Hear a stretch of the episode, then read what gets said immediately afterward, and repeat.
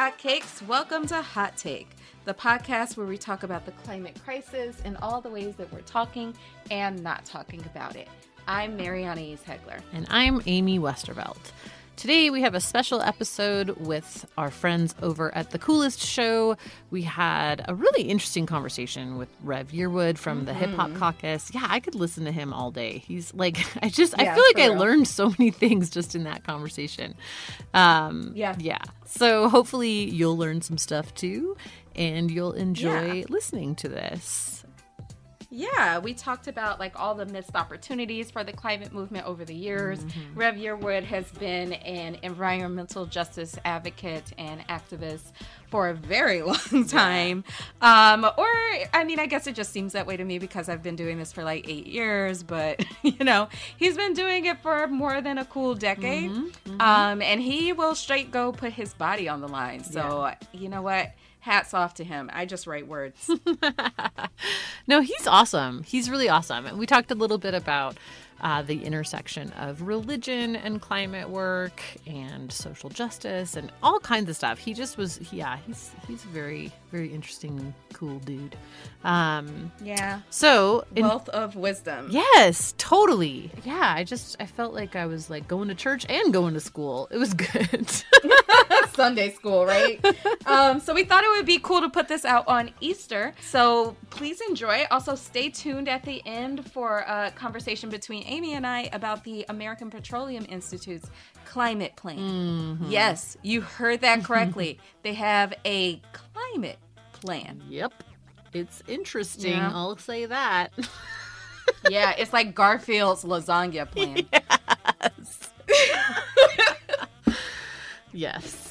Yes. All right. It's time, Amy. It's time to talk about climate.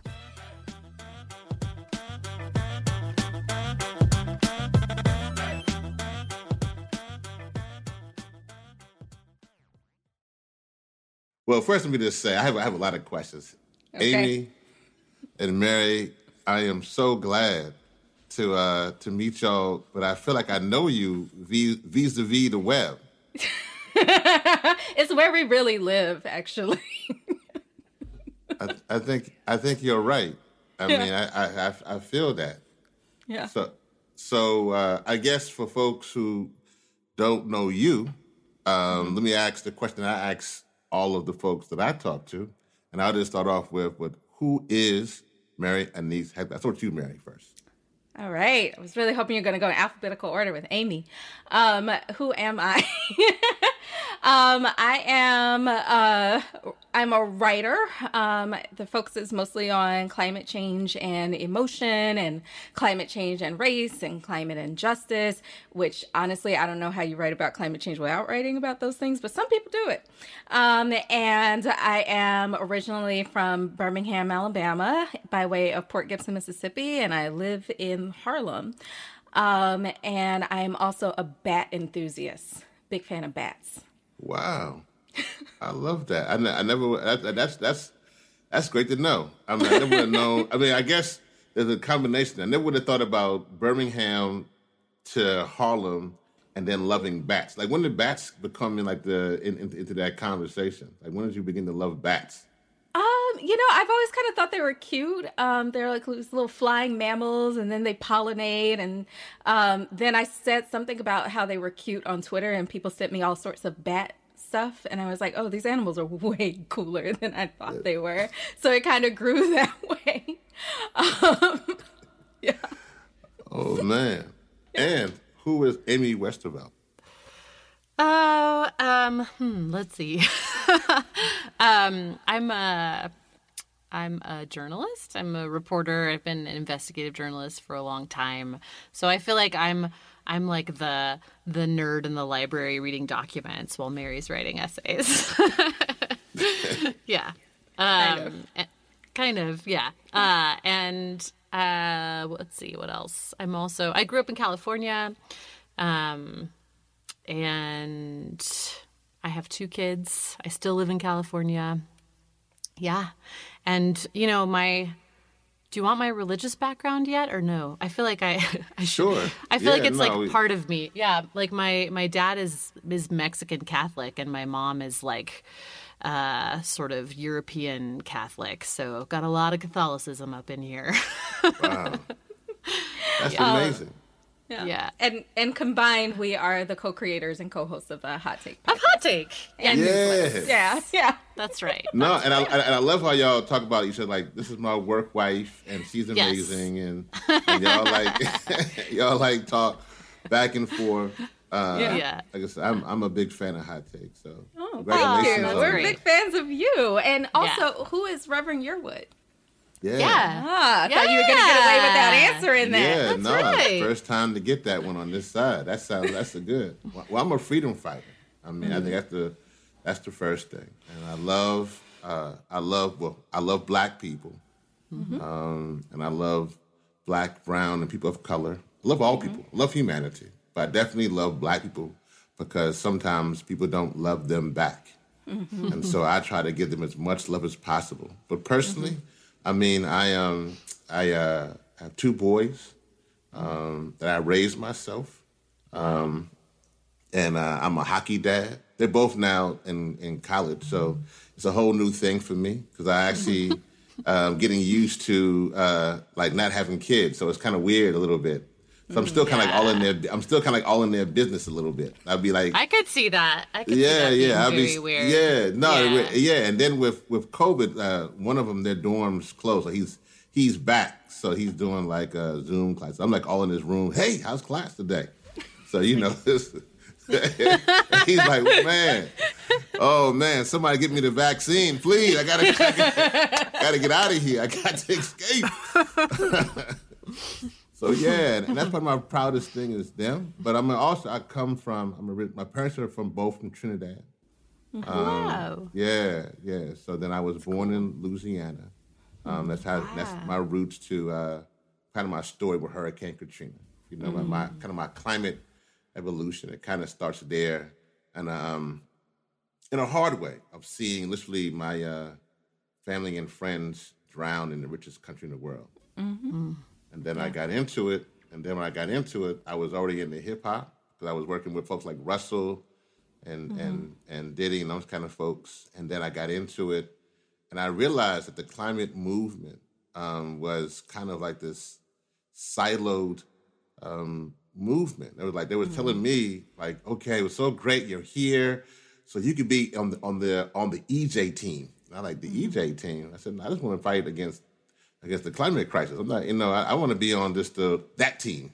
Right. And they know all the black people go into that room with the, with the mm-hmm. EJ team, and I'm like, nah. Well, I'm, I'm hip hop. Yeah. I'm not going into that room. I'm gonna organize all the hip hop people, and that's where I am today. And so Right. hip hop caucus. I've drugged the hip hop caucus at first, kicking and screaming into the into the conversation, but now they it's it's they do their thing. They're Right. Yeah. creating documentaries and music, and so it's fun to watch. Yeah. Yeah, that's me. That's Rev Yearwood. That's awesome. It's always so interesting to me how like uh, EJ kind of became like the EJ meaning environmental justice be, became like the the kids table of the climate movement. Um, it was just like, look, No, we're gonna. real. Yeah, no, they're like, No, we're gonna know, go yeah. solve the problem in ways that don't account for your humanity at all, and then we'll give you those problems to solve. right, like problems that we specifically made for you. Um, yeah. it seems to, it feels to me like that silo is breaking down. But for you, as someone who's been in it for a long time, how do you feel? Well, first of all, you don't take no shots on you. Like he, he said, at least he put a little extra sauce in that long. He said long time. I, I, well, I mean, I've been doing this for like. No, teasing. like I'm five years. No, no, no. I'm just teasing. It's been a long time. It's been a minute. Uh-uh. I'm an OG in the climate movement. Uh, no, I mean, well, actually, so in that note, let me just give a shout out to the one who used to babysit me, Dr. Beverly Wright. So let me No just give way. a shout out. To, she'll tell you I have to change Rev's Pampers. No way. all That's so good stuff. funny. But no, I think it has changed. Um, we are coming a long way. As you know, one of the things that I do, I do a lot of uh, street heat. And So I've been arrested quite a few times um, fighting against fossil fuel companies um, and against uh, pipelines. And so I've been in a, a few jails across the country. Um, and so in that, I remember that I was the only one. Um, Now with amazing groups like Sunrise and Zero Hour and Generation Green and all these powerful uh, young folk coming up in the movement. That's at the case them where they're literally putting their bodies against the machine um, mm-hmm. in that in that aspect, and I'm just so proud of them for doing that. And I'm also just proud about how I think the, the you mentioned earlier about the kitty table. Mm-hmm. You know, it's crazy because um, there's a reason why that kitty table was created, and it was created that way not only from a standpoint of of policy, of worth, but also resources. Um, and so we know that the kitty table shouldn't have been created at all. We know when EJ was first created from Warren County in North Carolina, there shouldn't have been a kitty table. That should have been a, a, a marriage right then. The climate movement has actually missed so many opportunities yep. to connect the dots between climate justice and racial justice. Absolutely. And and so when at that moment back in the 80s, they should have connected those dots. And then during Katrina, they should have clearly saw then. And it's interesting because that's actually the moment when the fossil fuel industry is beginning to use the terms like climate, you know, denial and climate hoax around 2006. If the mm-hmm. climate movement had begun to use more issues of humanity, it could yeah. have literally broke those tactics down from the from the fossil fuel industry, who literally went from climate denial to what we're now seeing, which is climate delay, which we're now also mm-hmm. seeing to, in the Congress, which is climate dilute. Well, how can we make this, this legislation as diluted as possible? So mm-hmm. if they had disconnected the dots, and so it's unfortunate, and the stakes are too high. But yeah, no, that's it, Mary. Yeah, that that's mm-hmm. that's kind of the, the the evolution of that EJ process for me. Yeah, mm-hmm. it's it's so frustrating to look back at it on it. Um, and Amy says this all the time. It's like how race is the Achilles heel of the climate movement and the fossil fuel yeah. industry. Like they know that, Fact. right? It, yeah. It's a weakness that gets exploited all the time. you know, it's like the reason that the fossil fuel industry can, you know, say, "Oh, the transition is going to be." Uh, is going to be racist is that the environmental movement has been very bad on race for a really long time. You know, it's it's I don't know. I feel like if if you don't care because it's just like a um, because you don't care about justice, you should care because it's a good way to lose. Um, you no, but Amy, you're Amy, you're right though. But I mean, Amy, that's that's the thing though. The climate movement, the the, the modern day climate movement was created in a silo when they came into existence. So, mm-hmm. so there's two parts, right? There's the yeah. conservation movement, as we know, that goes back, you know, it has a whole lot of problems in itself. Mm-hmm. that's that's a whole right. other conversation. Mm-hmm. But Public the modern, land, yeah, yeah, no, that's a whole other that's a whole other piece you gotta you gotta get into.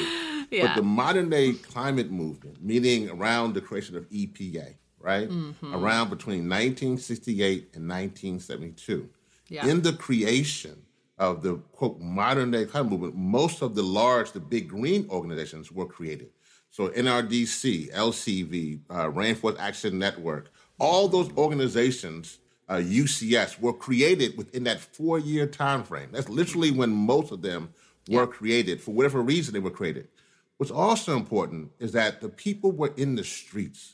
So you had the black people with the Black Power movement was in the streets, and that wasn't in a part of this process. Years. You yeah. had the women's movement that was emerging, the gay rights movement that was that was powerful. Um, mm. in, in New York City and just throughout the world was just okay. moving forth. You had all the, even had the, the anti-Vietnam movement. So even mm-hmm. young white kids who were putting out street heat they weren't engaging. The climate movement literally said at the very beginning, we are not going to be a part of that kind of movement.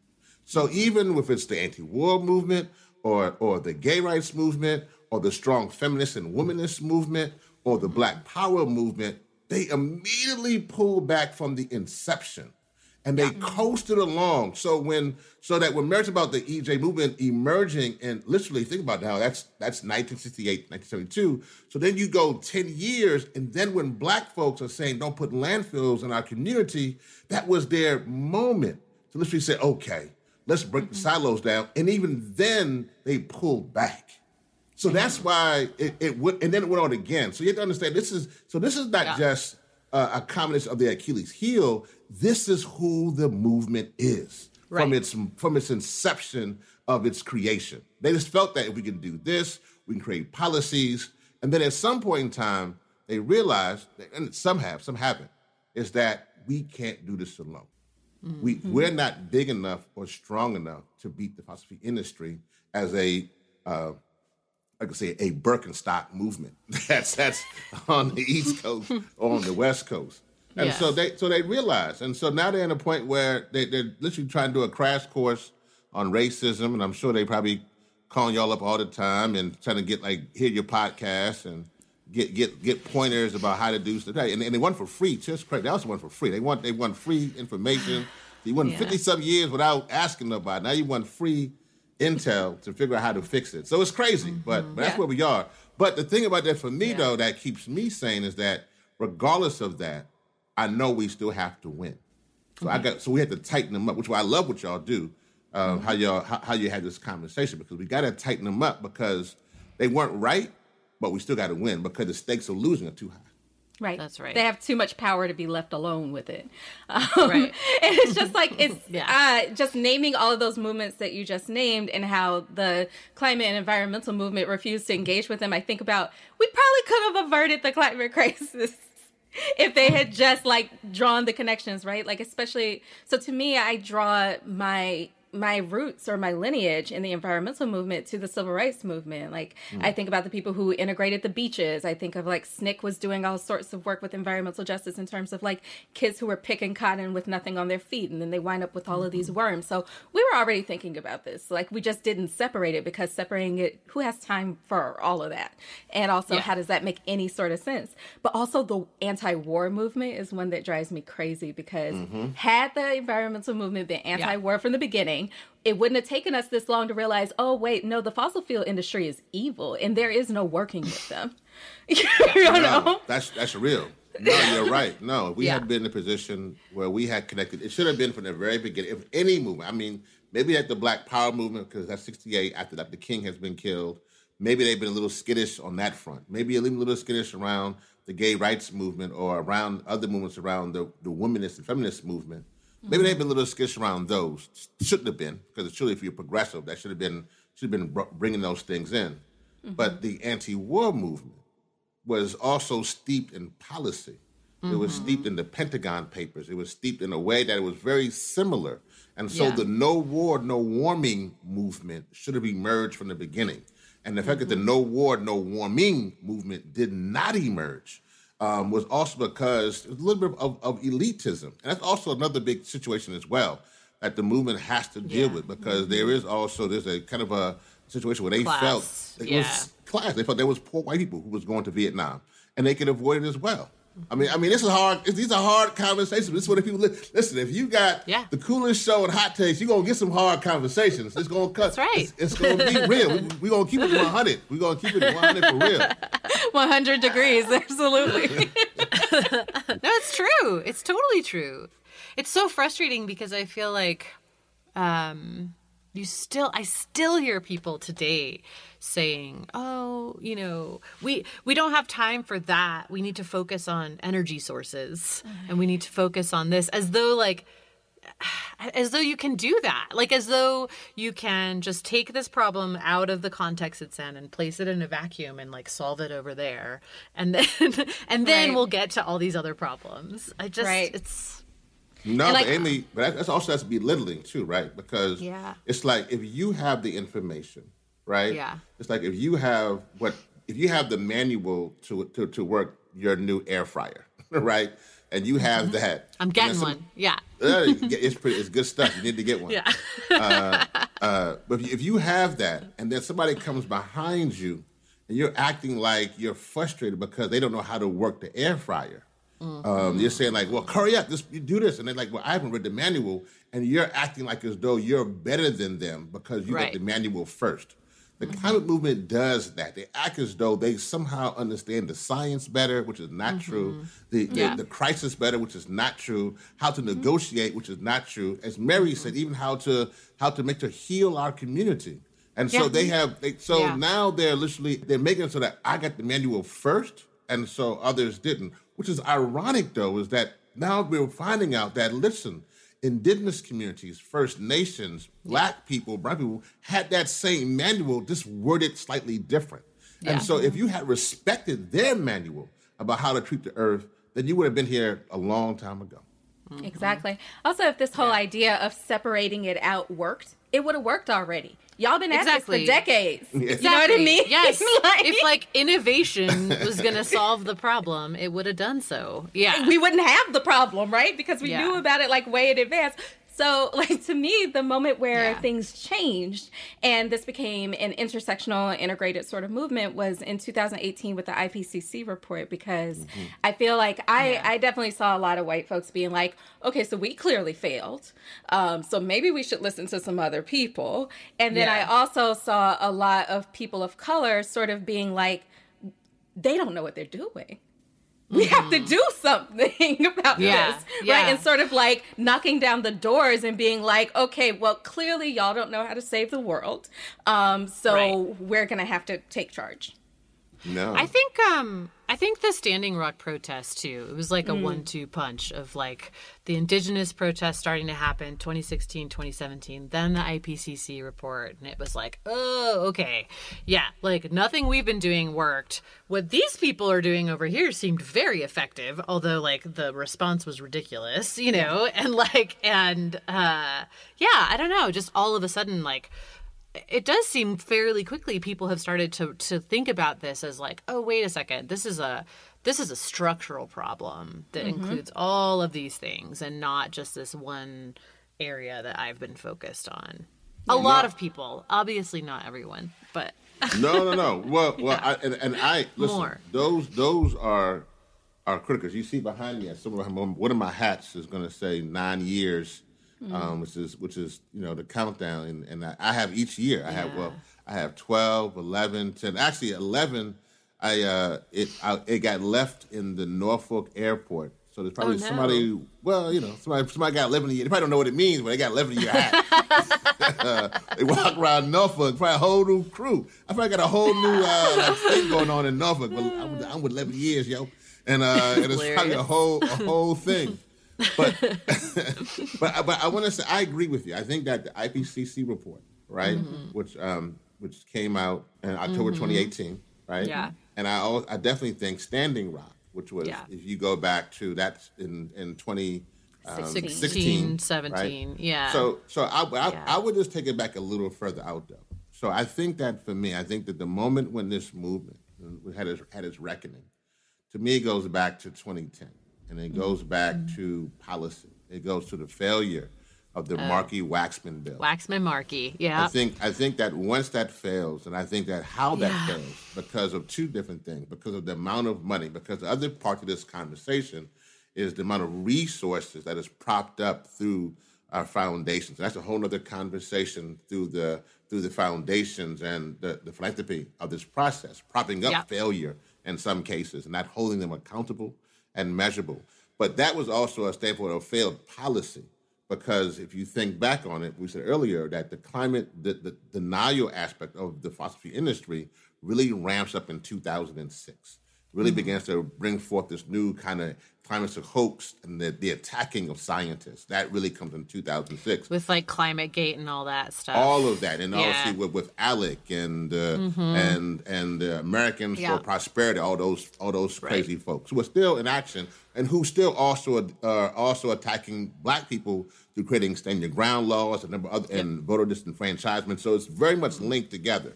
Mm-hmm. But in, in in in 2010 the failure of the Markey Waxman bill process is something there where it was so horrific. It was so mm-hmm. much money, so much was invested, and it was during the time frame of President Obama, and it was just, so much was at stake in that.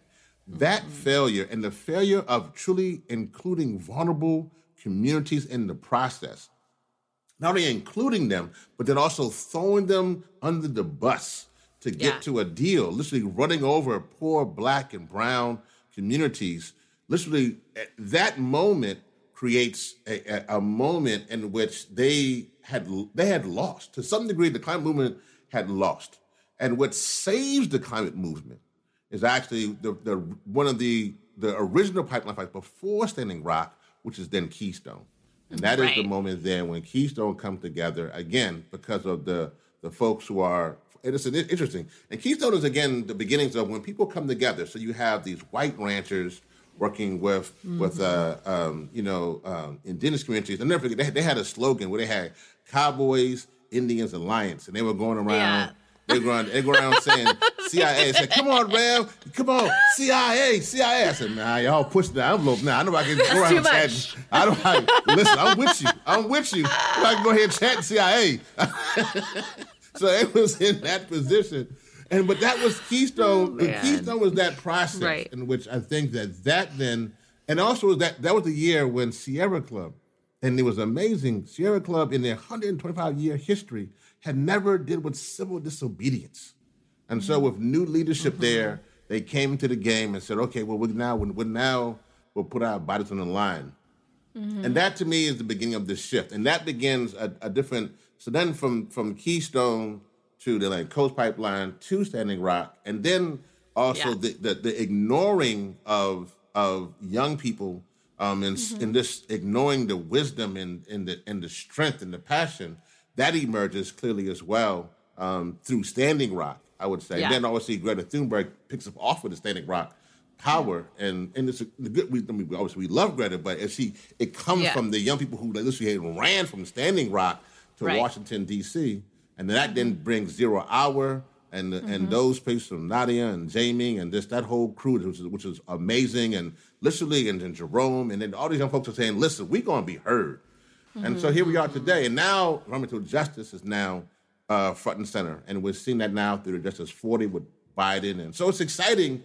But again, I mean, it, it's come through a long, long way yeah. for us to get to this point. Yeah. Yeah. Yeah. I wish it didn't have to get this bad to get this good. No, that's, that's, that's real though. It's true. that's, that's, that's unfortunate because it's it's yeah. it, the stakes are stakes are high, right? Like yeah. literally, you know, it wouldn't be so bad. But then you know, you know, in when the ice storms hit Texas, you know, you had eleven year olds freezing to death. You mm-hmm. know what I mean? Uh, last year during during the hurricanes, um, when it was hitting the Greek alphabet, which is crazy, and they was, was hitting, nuts. you know, yeah. yeah. and they was hitting my home state in Louisiana, you know, mm-hmm. different same spots. You know, folks losing everything, and then top, right. of, top, of, top of COVID. So yeah, but you know, it's, it, it wouldn't be so bad if stakes weren't so high, but people have been dying. And so they yeah. gotta be so it's time for us to keep it real. And the fossil fuels knows that. Like their mm-hmm. business plan is a death sentence um, yep. for our communities. And so yep. it's and, and so I'm not I'm not their friend because they literally are intentionally killing our people. And as long as yeah. you do that, I can't I can't be your friend. Yeah. That's I right. mean I, I will be your cyber bully. Come on, you, you do it well too. Nah, you, you go at them. Right. You go at them, Mary. That's you right. go at them tough. I, I mean, I, I was telling you earlier, yeah, you had to, you had to come to hip hop caucus with that. You you, you, you fall right in line mm-hmm. with, the, with the caucus you know, folks. But no joke. Um, so yeah, my my whole like idea behind that is kind of like bringing the black aesthetic to the climate movement because mm. black mm-hmm. people are funny. Like we make fun of our bullies. Like we we throw rocks back. That's kind right. of how we operate, right? like, yeah. right? Like nobody drags people like Black Twitter. So yes. I wanted to bring that to the fossil fuel company. And also and, like mm-hmm. the other part of it that's part of the black aesthetic is that like so the climate movement has really fallen into this trap of individual responsibility and they will go after an individual regular person climate denier way faster than they would go after like BP or Shell or the American yeah. Petroleum right. Institute, right? Like they'll go after that person and argue with that person who is basically a victim of propaganda before right. going after the actual person who indoctrinated them. Or That's they'll right. even worse and actually more common is they'll go after one another for not recycling enough or not having enough solar panels or, or this or that. Exactly. Or like yeah. I don't know, maybe I think we should look into nuclear and now all of a sudden my mentions are full of like all sorts of crazy stuff. Um, mm-hmm. I would much rather take that to the people who deserve it. I would yeah. much yeah. rather take that to the people who have like bombed little children in Iraq and Syria. I would, mm-hmm. and like, there's no excuse for that. You can't tell me, oh, we didn't know that was going to kill people. Also, you can't tell me you didn't know yeah. about climate change because we have reports showing you've known about it for 40 years or more. More, um, yeah. yeah. yeah, exactly. So they deserve everything I say to them. They deserve all. I started off doing it just because, like, I was in a bad mood and I wanted to take it out on somebody. and I wanted to take it out on somebody that A deserves very worthy it. target. Right. So I would just be like, I, I'm having a bad day. I bet Chevron said something stupid. So I'm just going to go yell at them. And then um, Exxon blocked me on Twitter. And I was Wow. like, oh, this is I've going to had be to my pick new up the favorite slack thing. on Exxon. Yeah. Come on now. I like, I like, I like, I like both of that. I like the blocking and the people slack aspect. I love that. Yeah. I'm I'm very petty. I'm petty as all get out. So like Yeah. once they blocked me, I was like, oh, oh, I smell blood. I'm gonna do this all the Mm-hmm. time now. No, you, you well, Yeah. you both do it well. That would Thank think. I you. mean, that, I, I, I mean, it's a it's a great skill. I mean, you know, you know, They're being not petty's people. tough now. I mean, like, so- oh, it's easy. that's right. That's right. See, it's that- fun. Mary said, Mary said it's fun. We we go. I mean, it's fun. It's it's fun when you know they. It's fun when you know they bullies and they Right, bad Yeah, people. they're No, they're you're right. terrible. Yeah, Yeah. they're not people. Yeah. They're terrible institutions. Yeah, institutions. no, you're right. That are killing people. So like, throw eggs at them. It's fine. It's totally Exactly. fine. Yeah. Exactly. And also they deserve it. They've done Mm-hmm. such hor- they're irredeemable. It's not like, oh, they're doing a net Mm-hmm. zero thing. That's better than them doing nothing. Actually, I would rather them do literally nothing. I Yeah. would rather them fall Mm-hmm. off the face of the earth. And also, even if they are doing the best possible thing that they can for the climate, they've done so much bad in the past. I will That's get to call you names until you are in the ground. Right. Mm-hmm. And like, if, even if you're genuinely trying to do better, you should recognize that you deserve that. No, you're Yeah. right. No, I agree with you. Well, you know, one thing Hip Hop Caucus, we we we've started to try to figure out different ways to approach that. And so, Mm-hmm. like you said, so we we actually did a whole, so we did a whole comedy special that's out now. That actually, Oh, uh, awesome. Yeah, yeah. Hopefully, we're not sure when it'll be mainstream, and and it uh, it actually will play at the Environmental Film Festival, and so hopefully, folks will have seen it there. Um, Okay. If not, they will see it when it comes out. But the idea behind that is actually taking what you're saying, Mary, which is a little different. Uh, Mm-hmm. But how do we make this? How do we use our natural funniness um, to to push back? Mm-hmm. Right. right? Yeah. Right. How do we? Yeah. How do we use what? How do we do? You know, we do the dozens better than anybody. So so so so on. how do we? So so if y'all want to do the dozens, y'all not built for this. You ain't really. Right. You're not really built for what what, what we're about to do. You really want to. I'm sure. it Probably. I'm sure Exxon was probably like. Oh my goodness! What did we say back? Probably, probably had the first like, okay, this is gonna be a great comeback. She's gonna go running, and then like, oh, she. I can imagine No. Mary and y'all. Mary, and you must have been like, oh, come back, woo. Let's go. Yeah. Look, I, I'm the youngest out of a whole lot of cousins. Oh, so that means man. like the the minute we see each other, we start roasting each other. And these are my cousins that I love. What do you think I'm gonna say to Shell, who I hate? Yes. There's no know, holds barred. you that reminds me when when somebody says you meet somebody and you come across uh, uh, a young lady or a woman who who you know who is at her wits end and you are going at her and she goes you have found the right one today let me tell you something you have not found the right one today you found the wrong one. you you did not you didn't find the right one because she No. I got some time for you today I was Right. let me put my children. Let me put my children over here. Let me, give, let me give me a second. Cause I got some. I got something. I got something. I can Hold see Amy right. I can see Amy right. Amy, Amy and me right now. Okay, I got some. I That's got me. something That's for me you. right now. No. Right. People will always be like, so how do you find the time to do this? I make time. Yeah. It's legit the first thing I do when I wake up in the morning. Oh no, I love it. I absolutely love it. I love it. Well, also now I feel like people tag us too. They're like at Amy, at Mary, like you know, bring bring in the green trolls, and we're like, Yeah. okay, let's see. Yeah. Well, I, I'm gonna start tagging you. I'm, I'm gonna be like, if, if I need some. please, please. I need some. Yeah. Uh, I need some internet heat. I'm, I'm, I'm gonna be like, hold, I got, I got a crew now. yes, You- you- you know, it's y'all- great. yeah. Yeah, it's great because I've been Yeah. seeing like every time we do it, then I look at it later and there's like 20 replies that are all people that also I think follow the hot take account that are like, yeah, fuck you, Shell. And I'm like, yes. Oh, that's great. I fun. love it. And honestly, Yeah. I think people think climate activism has to be really sad and depressing and serious, You get very to serious. laugh. Yeah. yeah. We get to laugh. We get to be silly. We get to have fun at these people's expense. Um, That's right. And yeah. Yes. So at the very least, we should be able to enjoy clowning on them. Like, No, you're right. You know- well, it's also just using that. It's that. I think that's that's the thing. People have not used. So this is to your point, Amy, about Standing Rock. So when Yeah. Standing Rock was so powerful because we saw how um, the Lakota Nation used their their indigenous this culture in Yeah. everything, right? Yeah. Even how even how we started ceremonies, how we ended ceremonies, and so using culture was mm-hmm. everything, and it was mm-hmm. powerful because it was centering, and it was mm-hmm. healthy because you can't do this work if you're bitter, jaded, or cynical. You can't Yeah. do it; it'll overtake you.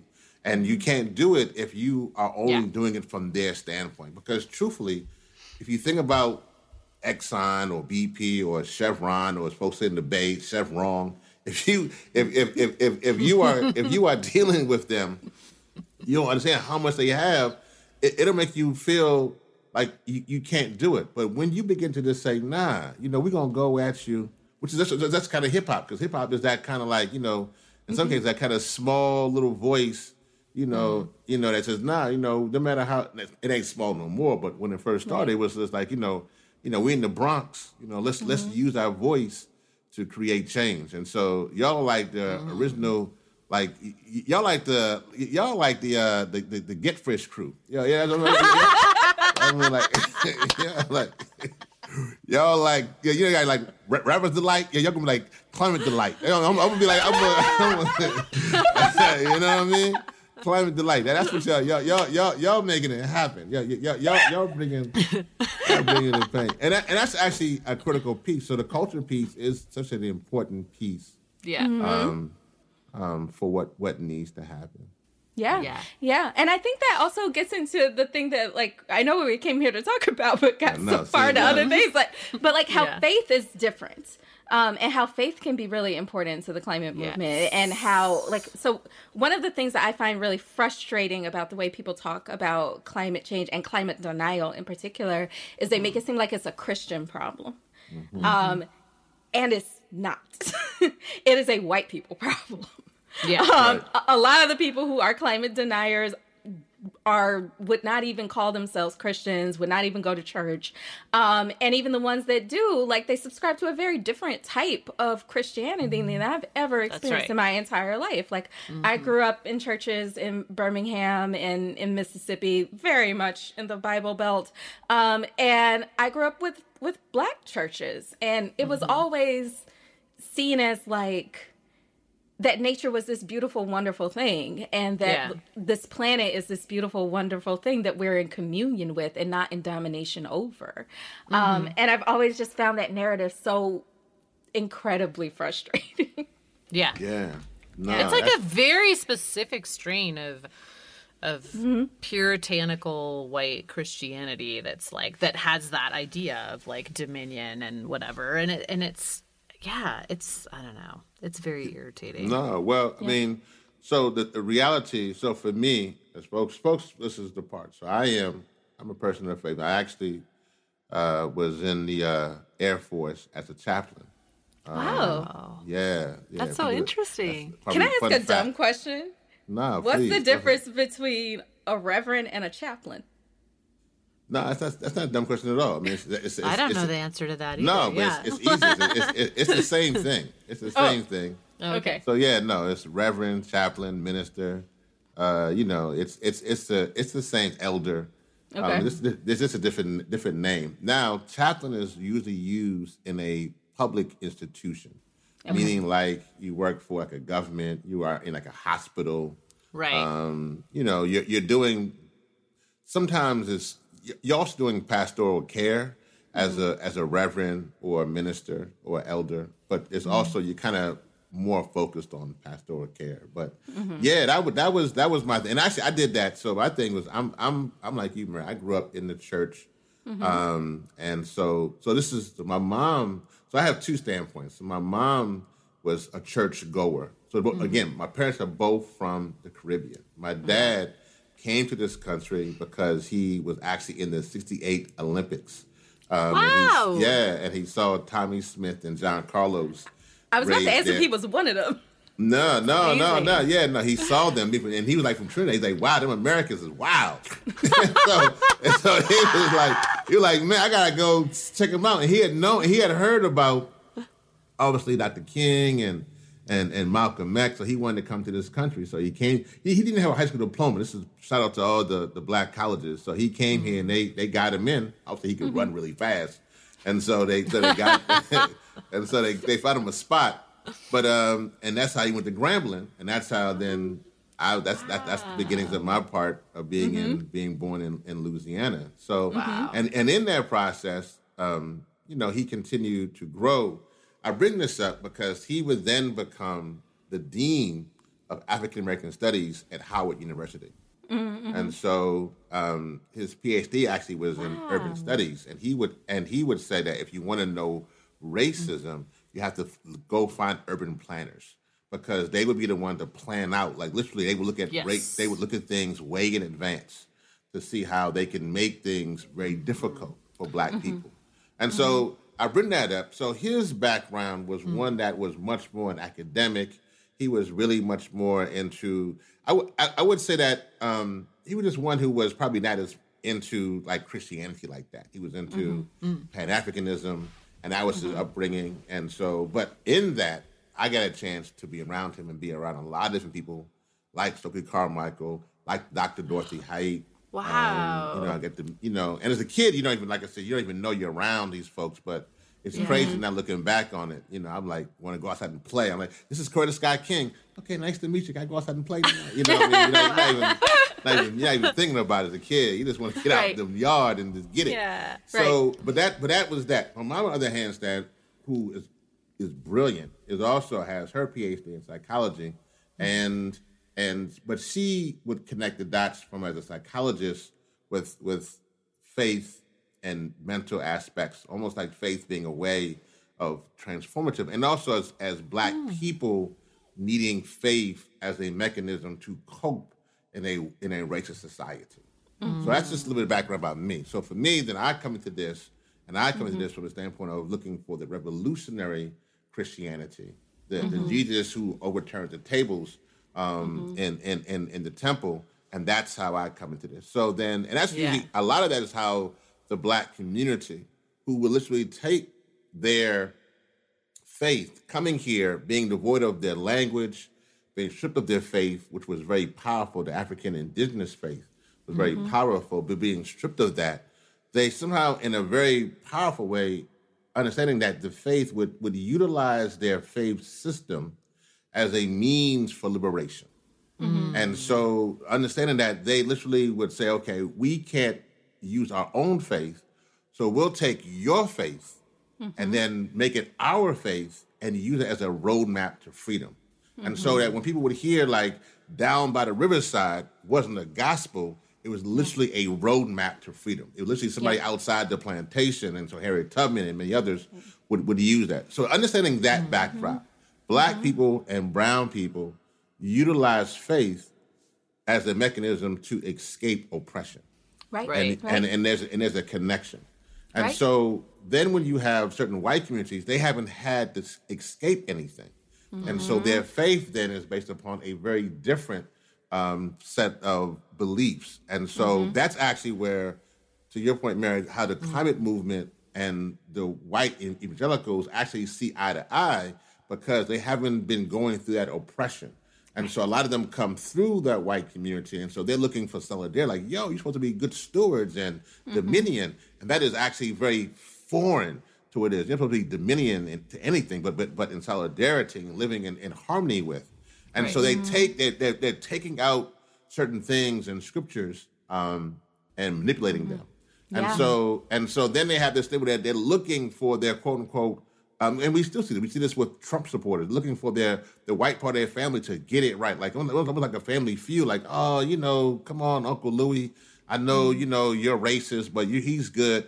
Well, well, black people see you now. Uncle Louis is a threat. You know, Uncle mm-hmm. Louis trying to kill me. And so right. there's a difference in, the, in in how people are even connecting. Mm-hmm. What that rolls down to with the climate movement is is this: is that they then don't feel in solidarity with um, you know, the black or brown freedom social justice churches. Now there are now mm. black and brown churches who are very much trying to be in the in the in the in the vein of you know what people say prosperity gospel or right. that kind of mm-hmm. thing. But for those who are social justice anchored, um, yeah. which we now see with like Reverend Warnock going up yeah. to, to, Congress and things like that, and many yeah. others. Um, so th- that difference there is what we're now looking at, and so mm-hmm. the climate movement has to get away of looking for the traditional white evangelicals and actually looking for faith. Mm-hmm. This is the key problem. Right. The climate movement is looking to be cheap, and this is the problem. They're not owning who they are. Sometimes they may be agnostic or atheist. Own that. Like be who you are. Be human. You don't have to believe nothing. Be who you are. If you're a person of faith, be that. If you're a Buddhist or Muslim or Christian, be that. Use your faith as a mechanism for change. If it doesn't work for you, then find something else. But the key mm-hmm. thing I tell young people who are listening to this, the one thing about this work that is facts. You can't do this work by pulling on yourself. You got to have something external. I don't care if it's your family, if it's your children, if it's your yeah. faith system. If you pull on yourself, it will consume you.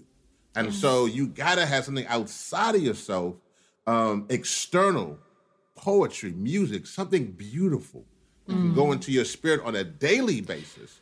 Um, and that's and that's the thing that our movement doesn't understand. And so they are bastardizing the climate, the uh, the the, this, the faith system to, to yeah. manipulate them. And then, as you said earlier, fossil fuel, fossil fuel industry is very good at sniffing out frauds. That's one thing they're good at. They're good at that. They're good at that imposter. So if you come to them with that mm-hmm. fraud or the astroturf, they're good at sniffing you out and mm-hmm. seeing if, if, if, you ain't real about this. And then they'll and then they'll get you. Yep. Yep.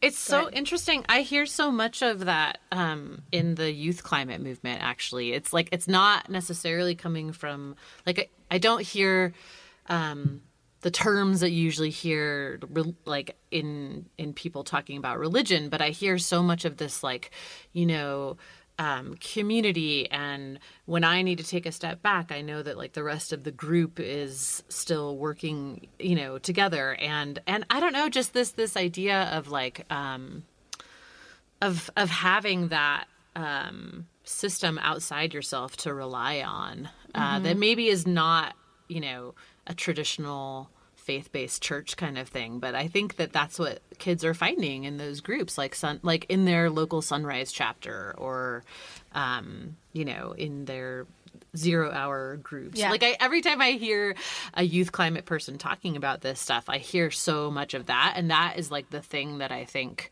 gives me a little bit of optimism about that generation in particular is that they are so much less individualistic and like so much more aware of this that like they can't just do it on their own.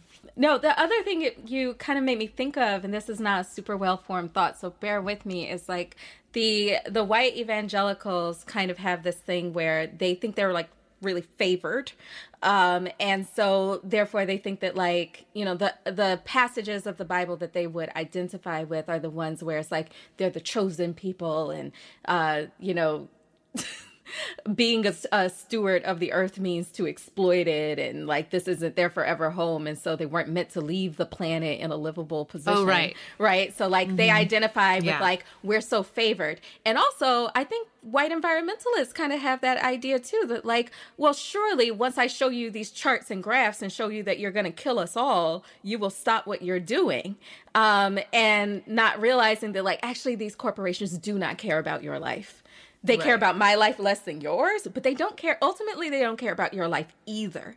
And so they just like on both sides of it, they struggle from it. And the root cause of that is white supremacy, and we're all suffering for it. Yeah. No, you're, you're right. right. No, and mm-hmm. I, I, mm-hmm. would say that what we're also seeing a lot is particularly within um, progressive white communities is the mm-hmm. they are appropriating a lot mm-hmm. of the, the, the beautiful customs, and then people don't know that. So we mm. see that in the black community when we see a white person who literally is, in essence, trying to over uh, be overly uh, in the culture, so to speak, and not and not mm-hmm. and not really a part of the culture, but mm-hmm. they're just using it, and it was like it was like a a visceral um, kind of. I'm gonna look at your culture, use it for my own kind of personal thing. We mm-hmm. we say that you are appropriating either the hairstyle or the dress or you're appropriating something. That also happens within faith systems. We see that particularly with like indigenous. You're seeing a lot of white So much, folks yeah. who are appropriating like, you know, this is this is, you know, we're going to the earth and we're doing this and they're and they're literally taking um, a lot of the customs and bastardizing it. And and we're seeing that and that's actually very dangerous as well. And that's why I'm so happy now you're seeing much many more of our indigenous sisters and brothers who are literally saying, "Nah, you know, this this this is our custom. It's sacred. You can't wear that. You can't be mm-hmm. that." Love my sister Tara Houska. Tara I love her still so fighting much. Stop Yeah. Line Three. We with you uh, in mm-hmm. that process. But you know, you know, we're not your mascot. You know, and, and that you can't you can't do those things. So that's definitely very beautiful. But for us, I think that the thing there you're saying that Amy is is very important in regards mm-hmm. to just just the standpoint of just this just the faith standpoint for young people. And so for me, being in in and I guess the, the advantage of being in in that in, in a myriad of different movements. So me being within the movement for Black Lives and being a part of that process, you know, I, I see, and now you're seeing also, you're definitely seeing with Zero Hour and and and um, and uh, uh, uh, Sunrise and Generation Yeah. Green and, and a lot of more young people in that aspect. I'll say this: they're also realizing that this ain't no game, Mm-hmm. right? Like people have been playing with this thing. They come into work and they working for the the climate movement. They got a good gig, and they can mm-hmm. have their outrage is really nine to five outrage. Mm-hmm. It, it ain't it ain't really it's it's sweet outrage. It ain't street outrage. Right. And so so they out in the they out in the streets when it's real. When they and and and they also realizing that the other side ain't playing. Other side is monitoring them. They're watching them. Um, That's They're attacking them online. Um, that they, they, they're not only doing it when you in the spotlight, but when the spotlight is gone, they still they still watching. And so young people are now beginning to see what black people went through with SNCC and SCLC um, and and and all of that process, right? And so Yeah. seeing this is real. Like this fight is real. This is this is the fight not only for a fight for us to transition from fossil fuels to clean energy, this is a fight for us. Like I'm I'm in a Yeah. battle as well. And so being in that battle, they are beginning to say that your institutions is full of games. Like y'all just That's going right. through, which is cool. Y'all do your thing and pass the plate.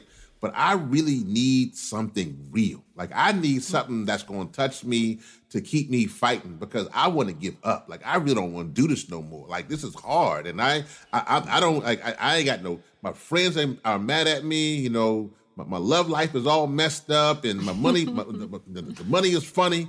You know what I'm Yeah. saying? This is this is hard doing this work, Yeah. and and so that's when you really need to be like, I need something outside of me to be like, the battle is not mine, but yours. This is not about me. I need mm-hmm. something to be to to come in here and and, and let me see something. Give me a, mm-hmm. a bit a better wisdom or vision. And so what you're seeing, Amy, is that you're seeing young people who are then creating that powerful spiritual connection. It might be, mm-hmm. and and it might be let's smoke some weed. It might be, yo, let's get together. Whatever it may be, but it's, it's real. The Yeah. spiritual process is real because they understand this. That mm-hmm. one, they are not just fighting for equality, but they're fighting for existence. That's and right. two, they understand that they are also fighting against something, as we said earlier, that the, the fossil fuel industry's business plan means a death sentence for our communities, but also our activism means a death sentence for the fossil fuel industry. And mm-hmm. because of that, they are not going quietly. And if they're gonna, and, and if these people are already suicidal enough to build more pipelines and to and to get more oil and gas and coal out the ground, knowing now the facts of what this means for even their own children, you're That's right. dealing with somebody and something that is that is that is that is that is not only suicidal, but is maniacal. And so when Yeah. you're dealing with that, then you have, you have, you have to have not only everything about you spiritually has to be in place, and that's what you're Mm-hmm. seeing today, young folks. And they ain't got no game for no church to come here and just sing kumbaya and and Mm-hmm. either Jesus did this or this. It, it, it got to be real because Yeah. they're dealing with real situations.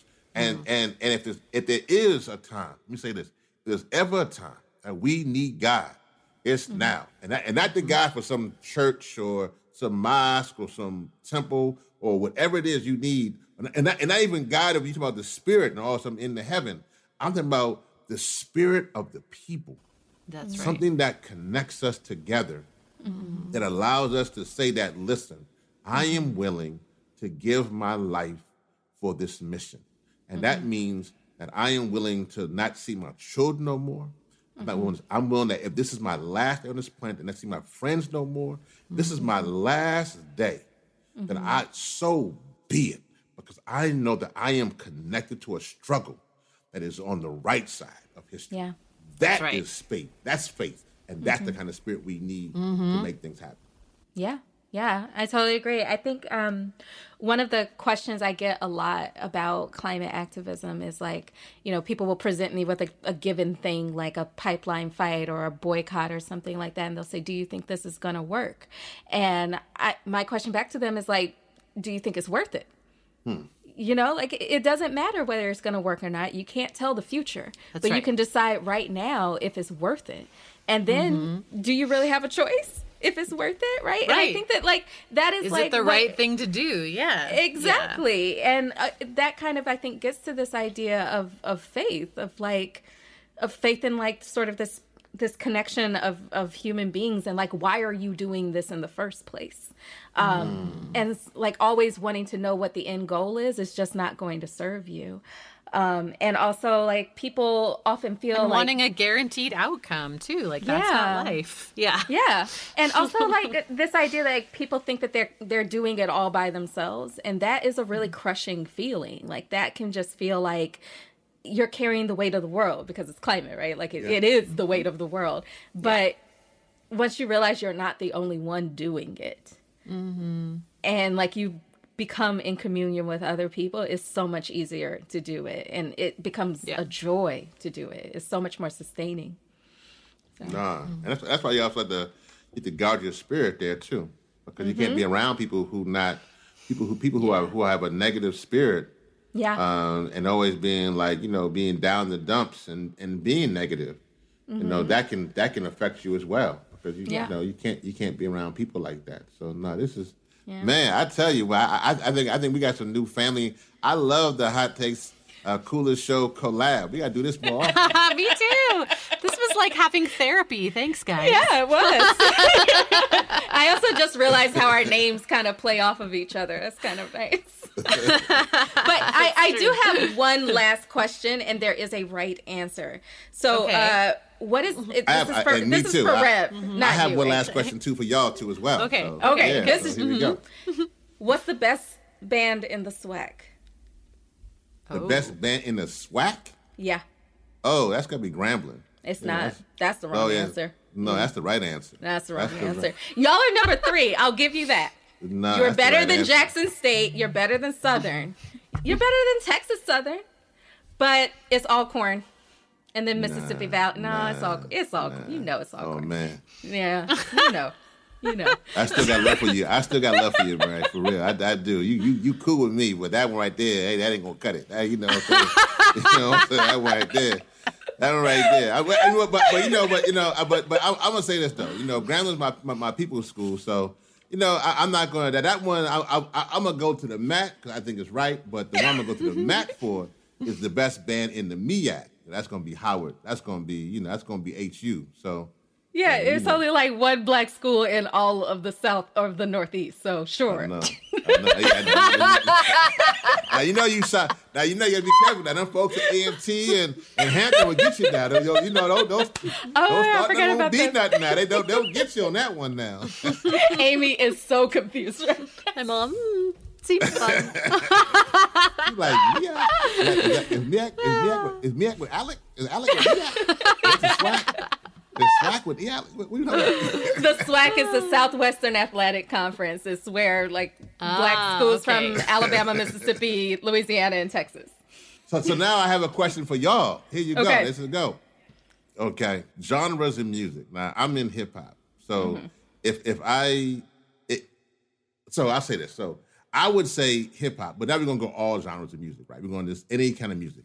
Okay. If you had, if you were like only can take two artists with you, only two, like, and you, you could- that, and that was it. Like this is, you know, you were going to go on one of those Elon Musk trips to Mars, where it took seven months to get there, and you were going to be on Mars, and Mm-hmm. and and you can only take two though. That you, you can have their whole, but you, that was it. You can have those their that's their catalog. What two? Hmm. And it's any any genre from jazz, gospel, uh, hip hop, R and B, country, New, uh, rock. old, whatever. Okay. Yeah, you only get 2 You, you get you get that artist in Okay. their catalog. So you got, but you only get two artists. What two artists Wait. are going for you tomorrow? Alive or dead? Doesn't matter. Yeah, it could be. Can they be dead dead, yeah. people? Well, well, we know uh, technically as an artist, when you have music, you never die. Music, That's music- right. You're your just taking their yeah, music. Yeah, Okay. their- yeah. their music, their music, they, they live forever to their music. So it's Hmm. yeah. So those two artists, you go into Mars. You know what I mean? You only get Mm-hmm. two catalogs. What two artists are you taking? Who wants to go first? Amy. Me? Okay. Well, I actually like I totally know, and it's like the weirdest combination of people, but it's Bill Withers and Juanes. Wow, that's a, Okay. that's a I wild did not know you were. I did not know Very you were a big Bill Withers fan. Every Sunday.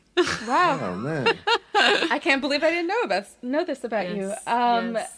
I mean, I this is a really hard question. I gotta say, it's like Yeah, my it's idea of this has got to be like my idea of my personal hell. Um, Yeah, it's definitely one of them is Stevie Wonder, um, Okay. and the other is between Earth, Wind, and Fire and Beyonce. Mm. I would probably go with Beyonce because Earth, Wind, and Fire was a contemporary of Stevie Wonder's best work, and Beyonce's not done. So that would mean I could get new music because That's you said the whole Yeah. catalog. That's true. That's So what's up. yeah, My, mine is mine. Mine would have been for the two genres. Um, definitely got to take Aretha. Mm-hmm. Yeah. Gonna give me a lot on R and B, gospel, everything from Aretha, Mm-hmm. no doubt about it. Um, and then I gotta take some some hip hop. So I, now for me, I, I would be fine with Tribe Called Quest. Oh yeah, but- actually, yeah. But but but it would be because they would be a lot. But Jay Z would be on the list too, probably. Jay Z maybe Jay Z. Yeah. Because of this, because I figure if I'm going to Mars, I'm gonna need something to get me through going to Mars. So That's Right. true. That's true. right. so I, would- I would That be that true. com. That would be that combination in that process. Plus, you'd have to deal with Elon Musk the whole way. So I know. I, I had to definitely tune. Definitely got. Hundred percent got to tune him out. Hundred percent. Love you, Right. Elon, but you got to you got to get it right. Speaking of that, we Yeah. you say this too. We keep it keeping it one hundred. We we about Yeah. energy justice. We talk about climate That's justice. right. We about energy justice. Our job is not just to transition uh, from Thank fossil you. fuels Yes. to to clean energy. We want equity also in in the clean energy sector as well. I, I had a chance That's to go right. through uh, Tesla and uh, one and a little couple years back, and it was Yeah. all white folks who was working there. So I'm like, hold Mm-hmm. up, I ain't trying to. I'm not out here getting beat in the street so that y'all Mm-hmm. could be up in here working. No, we, we need to have some of that community solar and and That's clean right. energy within for Black, Brown, and I believe Yeah. that truthfully that can actually help us uh, through energy justice.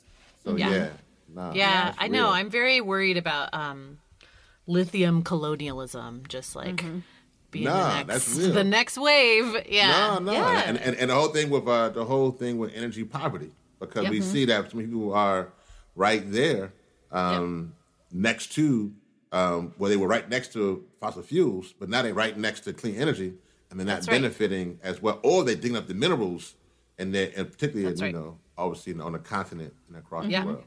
Yeah. Well, this Yeah. means that this means that we have to have more hot takes and the coolest show conversation. I like I'm- it. do, I like it. yeah. Let's do I'm it with it. again. Yeah. I'm I'm definitely with it. Yeah. Well, thank y'all so much, Mary. Amy, Thank you. my new my new cousins in the podcast world. That's right. Yes, We'll see yes, you thank online you. trolling. I'm oh, just Oh yeah. I'm looking forward to it. we'll be doing that all day.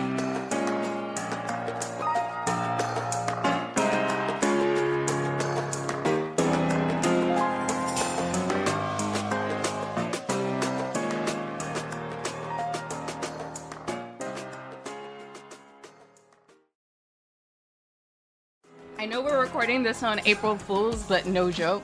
The American Petroleum Institute has a climate plan. They do. They do. And they had the fucking chutzpah, cojones, whatever you want to say, audacity, Audacity. nerve. to to actually Gall. be like ahead of the 26th conference of the parties. That's the, that's the official term for the COPs, which are these like uh, big international climate meetings every year.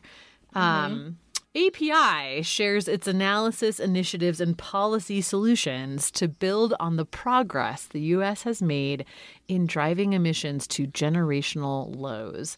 What I mean, just like there are so many crocks of shit just in the first half of that sentence that, like, it is. But- uh, I mean, amazing. I want to focus on the generational lows, okay?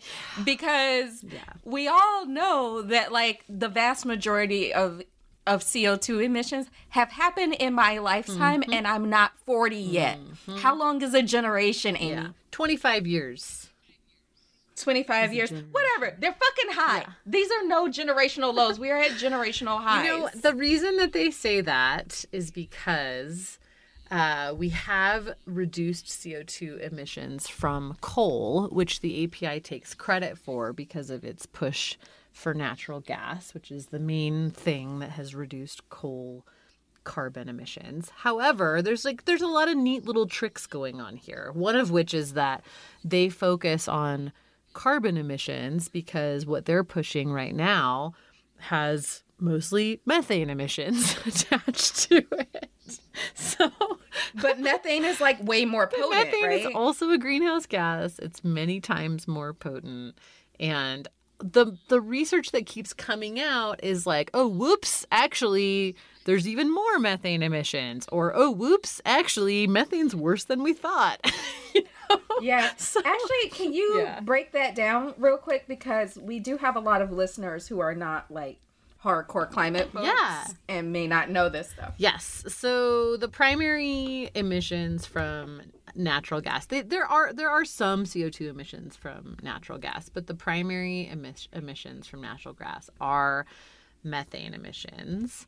And methane emissions are many times more intense than CO2 emissions. So it's a greenhouse gas with a 100 year global warming potential 25 times that of CO2. So that means that over, Wow. yeah, exactly. So measured over a 20 year period, methane is 84 times more potent as a greenhouse gas than CO2. So hang So, on. yeah. So when so the API's big thing now is that you know what guys maybe we can have a price on carbon Uh-huh. like carbon pricing is their new like thing that they're embracing. One, I know that you're going to explain why, you know, that's kind of bullshit. Yeah. But also if they're if their thing is now we want to price carbon, that's not a price on methane. Correct. Correct. It will do absolutely still nothing allow about methane emissions. And also, I mean, this is a thing you're seeing from oil companies too. Like, I don't know if you've seen BP um, is is like kind of low key trying to rebrand natural gas low carbon gas, and you're seeing You know I've seen that. yeah, shit. and you're seeing that in API's wording here too. It's like we're gonna we're pushing for a low carbon future. Well, when you know your your big problem emission is methane, it makes sense to focus on carbon, right? Um, and So yeah, and then yeah, as far as carbon Yeah. pricing goes, the the vast majority of experts have said that if you're going to price carbon emissions in a way that will actually sort of use these market levers to drive down emissions, that's the idea is like if we make it expensive to emit CO2, then people will not emit as much CO2. And by people, I mean not just consumers, but companies, manufacturers, oil refineries, things like that. You know, the idea is that that all of these things that like economists call externalities, which are sort of the costs of your product that are borne by the community that you're doing business in would at least in part be something that companies have to shoulder too. So right now it's like we all pay for the impact of emissions and this would would force companies to um, to pay a little bit. So sounds good, you know, is an idea that's been around for like 30 years. Um, and here's the thing. Exxon and the API and all these guys were doing studies on what the cost of uh, CO2 would need to be to drive down emissions like 20 years ago.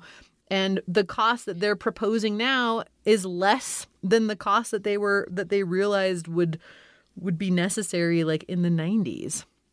So it's it's like you know most folks uh, say it would have to be over a hundred dollars per ton of um, of carbon emitted to start to really you know drive down emissions if you're going to sort of use market forces to do that.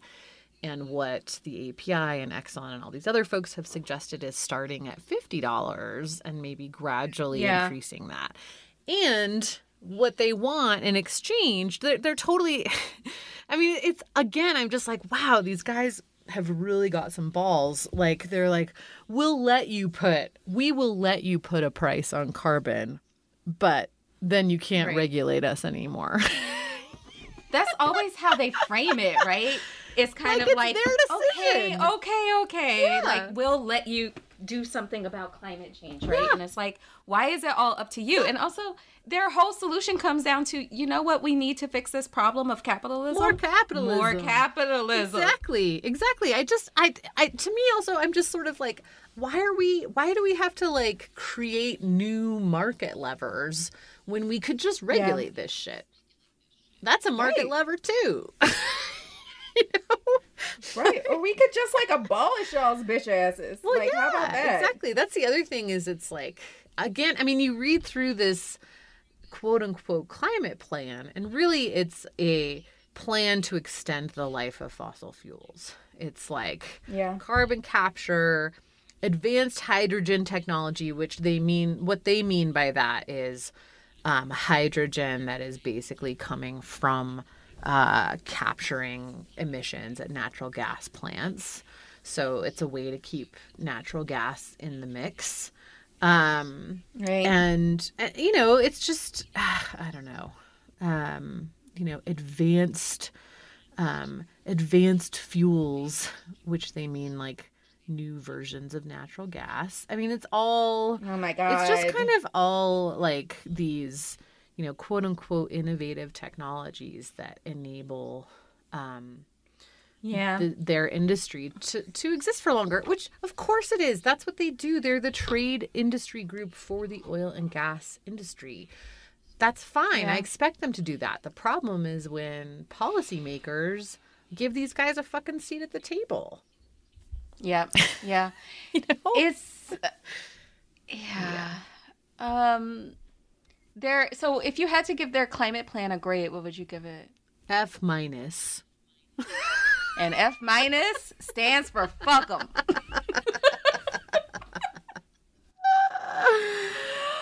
Oh god. I mean, I seriously like Yeah. this is why I troll them so hard. It's just like they fucking ask for it. Mm-hmm. They're just like you know, yeah.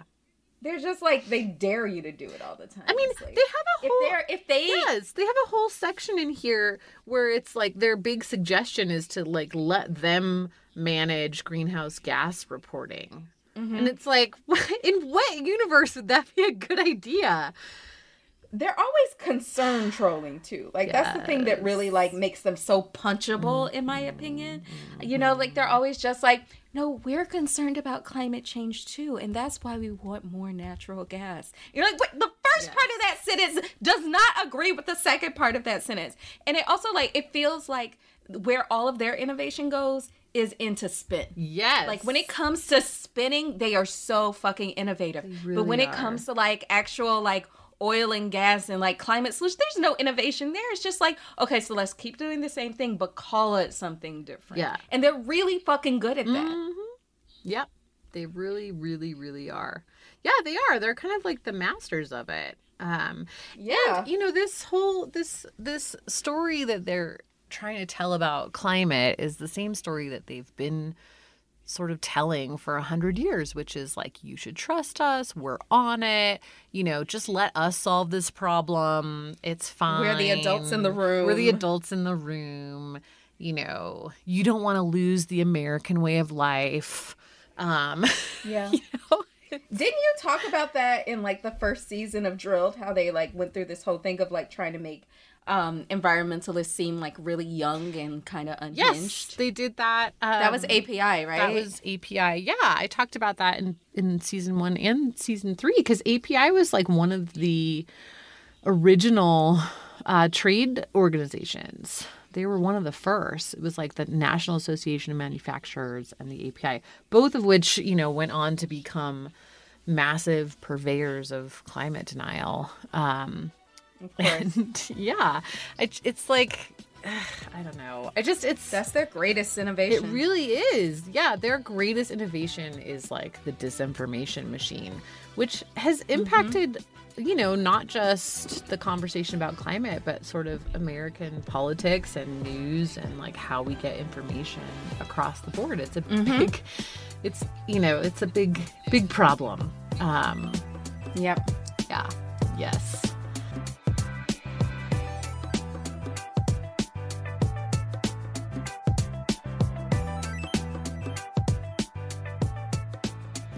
Big thanks to Rev Yearwood for having us on the coolest show and for talking to us and taking the time. That was great. Yeah, you should make sure that you are subscribed to their podcast, The Coolest Show, on all your podcast platforms. And also make sure that you're following Rev Yearwood on Twitter. He is at Rev Yearwood. Sounds exactly like how it's spelled. Yep. Yep. He's a good follow too. I like his I like his tweets. He's good. Yeah. Um, and you can follow us on Twitter. I'm at Mary Heglar, and Amy is at Amy Westervelt, and the podcast is at Real Hot Take. That's right. We're also good follows. Okay, Mary. We try. We try. We try. Yeah.